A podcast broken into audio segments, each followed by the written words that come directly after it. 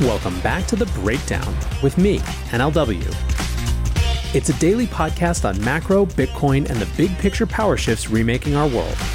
The Breakdown is sponsored by Nexo.io, Circle, and FTX, and produced and distributed by Coindesk. What's going on, guys? It is Wednesday, October 5th, and today we are checking in on Uptober and Elon buying Twitter. Before we dive in, one quick note. There are two ways to listen to the Breakdown podcast. You can hear us on the Coindesk Podcast Network, which comes out every afternoon and also features other great Coindesk shows, or you can hear us on the Breakdown only feed, which comes out a few hours later in the evening. Wherever you choose to listen, I would so appreciate it if you would take the time to leave a five star rating or a review. It really helps new people discover the show. Also, a disclosure as always, in addition to them being a sponsor of the show, I also work with FTX. And finally, I want to tell you about Coindesk's new event, the Investing in Digital Enterprises and Assets Summit, or IDEAS. IDEAS is designed to facilitate capital flow and market growth by connecting the digital economy with traditional finance. Join Coindesk October 18th and 19th in New York City for a 360 degree investment experience where you can source and invest in the next big deal in digital assets. Use code BREAKDOWN20 for 20% off a general pass and register today at coindesk.com/ideas. All right, folks. Well, let's dive in and let's first check on the state of October. As we discussed yesterday, Monday was a great day in markets. It was the second or third best first day of October since 1930 across stocks, and in general, October is historically a very good month. Certainly, that's the case for Bitcoin, where it's been up every month of October in its life except for two. However, as we also discussed, the initial October excitement didn't really seem to be based on anything super strong. It was largely driven by this peak rate Fed pivot discussion, which feels honestly like it's a mini cycle within this larger cycle. Basically, what happens is markets convince themselves that a pivot is on the horizon, that the Fed will stop tightening. This is based on either Fed speak tea leaf reading or some random data input or a central bank raising by 25 basis points instead of 50 basis points or just boredom at the markets being kind of crappy and not all that interesting. Based on that, we turn green for a few days and there's some excitement, but then, from there, some number of Fed officials, up to and including Powell, are deployed to remind us that we're really getting ahead of ourselves and that we've got a long fight ahead. Then there is some data that reminds us that we do, in fact, have a long way to go, surprise high inflation numbers or continued tight labor numbers or whatever it is. Markets then retreat, and we swirl around the bottom for a while until we've sufficiently forgotten and it starts all again. Well, at least on Tuesday, that wasn't happening. Uptober was still going strong. Galois Capital tweets I submit to the Uptober narrative. It feels ripe. On Tuesday, the Dow Jones rose by 2.8% for the day and is up more than 700 points on consecutive days for the first time in the history of the index. The S&P 500 moved up 3.1% with the Nasdaq up 3.3%, both exceeding their large gains from Monday. Bitcoin rose 3% on Tuesday to move above 20,000 for the first time in three weeks. Alas, by Wednesday morning, we were in come down mode. We got data from ADP Research Institute in collaboration with the Stanford Digital Economy Lab on business payrolls for September, and they found that 208,000 jobs were added last month following a 185,000 job gain in August. That 208,000 number was slightly above the median forecast in a Bloomberg survey of economists. Three quarters of the increase was driven by employment growth around trade, transportation, and utilities, whereas manufacturing and mining declined and financial activities also fell to their lowest level since December 2020. This data comes out in advance of the official government payrolls report, which we're slated to get on Friday. Along with these numbers, the narrative is shifting along the lines of that mini cycle I just described. Bipin Rai, the head of North American currency strategy at CIBC, said over the last few sessions, the market was too quick to price in the peak rate story in markets. Price pressures are set to remain sticky for some time, and while the Fed might be closer to smaller incremental hikes than not, playing this via a peak rate view is fairly dicey. End quote. What's more, I'm definitely seeing another new narrative among analysts as well. It's not just that arbitrarily stocks haven't experienced enough pain or specific data like the historical volatility index being lower than when other markets have bottomed. Instead, there's an emerging concern that markets aren't properly pricing in the damage that would ensue from a recession. A piece in Bloomberg today declares US stocks have just started pricing in recession, Citi quants say. The piece is full of quotes like, We are still in the early stage of positioning for a recession, and there's more downside risk for the markets in the earnings season. It's not just Citi as well. Goldman Sachs, Bank of America, have all recently expressed concern that the S&P 500 has yet to reach its bottom, even though it's seen 3 straight quarters of declines, which by the way is the first time it's seen that type of consecutive decline since the global financial crisis. It seems to me that the main takeaway right now is uncertainty. According to data from Bloomberg, executives at the 1,000 largest US firms have mentioned uncertainty or its synonyms when describing their outlook on the market 484 times in the past three months. That's the highest tally since the quarter ending March 2021. Now, in terms of other things to watch for this week, we get US initial job claims tomorrow, which are sort of a weekly indication of whether there's anything changing. Then on Friday, we get the full September US payrolls data. Finally, across Thursday and Friday, four Fed officials are scheduled to speak at various events, so I think that we will likely get some interpretation there based on how markets behave. In any case, as of this morning, the S&P 500 was down about 1.73%. However, for a variety of reasons, I was delayed by a couple hours finishing this show, and things seem to be clawing their way back. So, I don't know, man. We're going to have to just keep waiting and seeing whether October really has it in it to keep going. Want to keep more profits when trading? Get the best possible prices and trade with 50% lower fees on Nexo Pro. The new spot and futures trading platform uses aggregated liquidity of over 3,000 order books collected from multiple sources. Utilizing the complete Nexo suite allows you to earn interest and borrow funds as you wait for the next trade setup. Visit pro.nexo.io. That's P R O dot N E X O dot I O and sign up today. The breakdown is sponsored by FTX US. FTX US is the safe, regulated way to buy and sell Bitcoin and other digital assets with up to 85% lower fees than competitors. There are no fixed minimum fees, no ACH transaction fees, and no withdrawal fees. One of the largest exchanges in the US, FTX US is also the only leading exchange that supports both Ethereum and Solana NFTs. When you trade NFTs on FTX, you pay no gas fees. Download the FTX app today and use referral code BREAKDOWN to support the show. These big general macro things aren't all that markets have been chattering about. Elon's Twitter deal is back on, and as Matt Levine put it, well, that was stupid. Let's do the quick recap of what happened. In April of this year, Elon Musk announced that he had bought 9.2% of outstanding Twitter shares. He also agreed to join Twitter's board, but then quickly took it back. A couple days later, he offered to take Twitter private at 54.20 per share and then actually lined up the $46 billion in financing necessary to do it.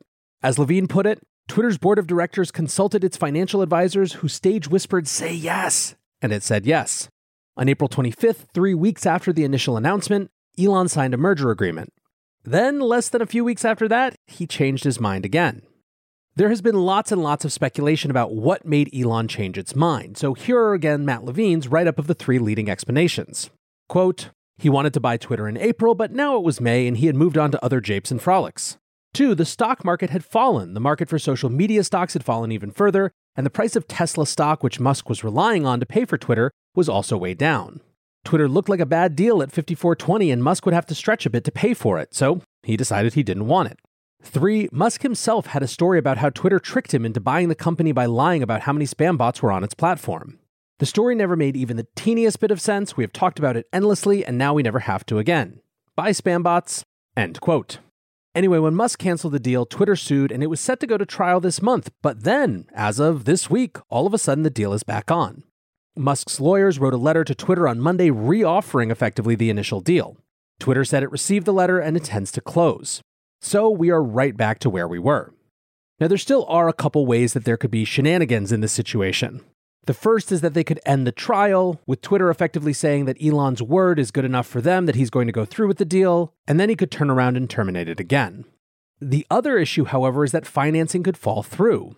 From the Wall Street Journal Twitter is now arguably in worse shape than it was when Mr. Musk said he was walking away, buffeted by a deteriorating outlook for digital advertising, the emergence of its former security chief as a whistleblower who claimed a range of failures by its management, and uncertainty over the company's future stoked by Mr. Musk himself.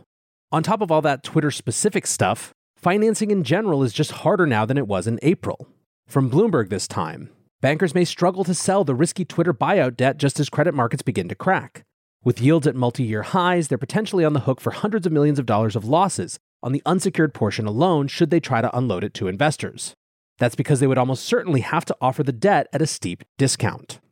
When it comes to the narrative, it seems to me most likely that Elon thought that he was unlikely to be able to win this battle in court, and so that it might be even less distracting to just do the deal the way that was originally structured and to try to get himself excited about what he was excited about in the first place.